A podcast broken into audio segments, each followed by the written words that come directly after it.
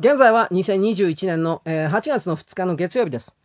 都内におけるですね、武漢肺炎の陽性率がですね、19%、非常に上がっております。朝日新聞がこれがよろ、朝日新聞がですね、このことを喜んで報道してます。菅悪い、菅悪い。自民党はやめろ、自民党はやめろというネガティブキャンペーンに使いたい。よくわかることです。ところがですね、私はこれあの普通に若者の勢力と言われる人たちがですね、あのマスクもせずにですね、ぺちゃくちゃぺちゃくちゃと飲食をしているだとかそういうことは当然あると思いますが、私、この時点で東京五輪における中国自称応援団か選手団かですね、報道メディアか知らないけれども、これらの連中が夜の街をうろついてるのかうろついていないのかに関する詳細な情報を知りたいなと思ってます。中国人というのはもちろん韓国人もそうですが、シノバック、シノファームのワクチンを打って日本に入ってきています。ということは基本的にはワクチン打ってないのと全く同じ状態ですから、体の中に武漢肺炎のウイルスを特にデルタかデルタ型を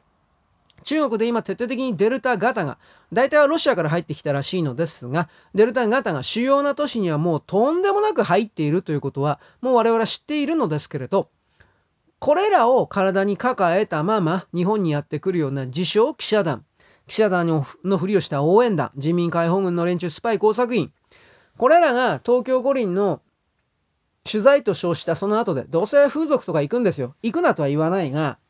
そういう夜の街を闊歩することにおいて、デルタ型というのは、確か空気感染で5メートルから10メートル離れていても感染すると言われるぐらいのものなので、ラムダ型はもっとすごいそうですが、こういうものに関する具体的な調査をしなくてはいけないし、朝日新聞の関係者というのはもちろん内部に中国人、韓国人がいっぱいいますから、そのことをおそらく知ってるはずなんですよ。だけれども、なんだか知れないけど、原因不明で武漢肺炎が増えた。医療が逼迫した。これは菅政権と自民党の責任だから、秋の総選挙では野党勢力に勝たせなくてはいけないというふうな言論工作をこれからさらに強めるでしょう。間違いなく。だけれども私はこの一月前ぐらいに言ったけれど、東京五輪の間に確実に絶対に武漢肺炎の患者が増えると言いました。デルタ型もその時言ったはずです。私は新型が巻かれるんじゃないかとその時は言ったような記憶があるが、これと全く同じ、誰だってあんなもん思いつくだろう。中国がばらまいてます。それはあの、計画したものにせよ、しないものにせよ。何度も言うけど、外から入ってくる中国人たちがシノバック、シノファームのワクチン売っている以上、韓国人もそうなんですが、全く効いてないんですよ。ノーガードの状態で入国するのと同じだから、それあんた日本国内で患者が増えるの当たり前だろ。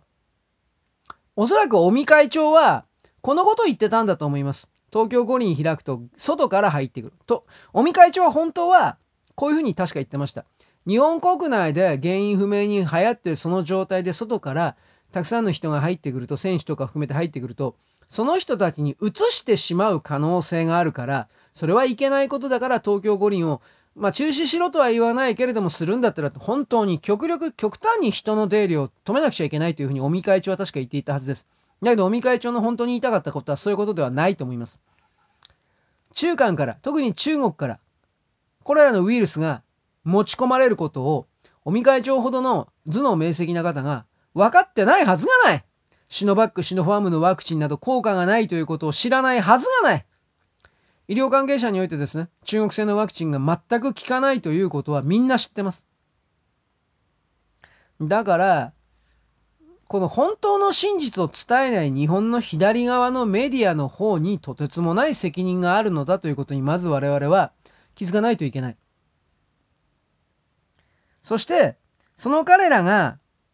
政権を一方的に、今の自民政権を一方的に、あの、批評する、批判する、腐す、政権交代を言葉の力で目指すかつての民主党政権の時のように、これを再び仕掛けているということは、前の民主党政権も背後に大きく中国が、韓国がいたので、全く同じ構造が今、言論空間に起きていると。これを理解しなくてはいけない。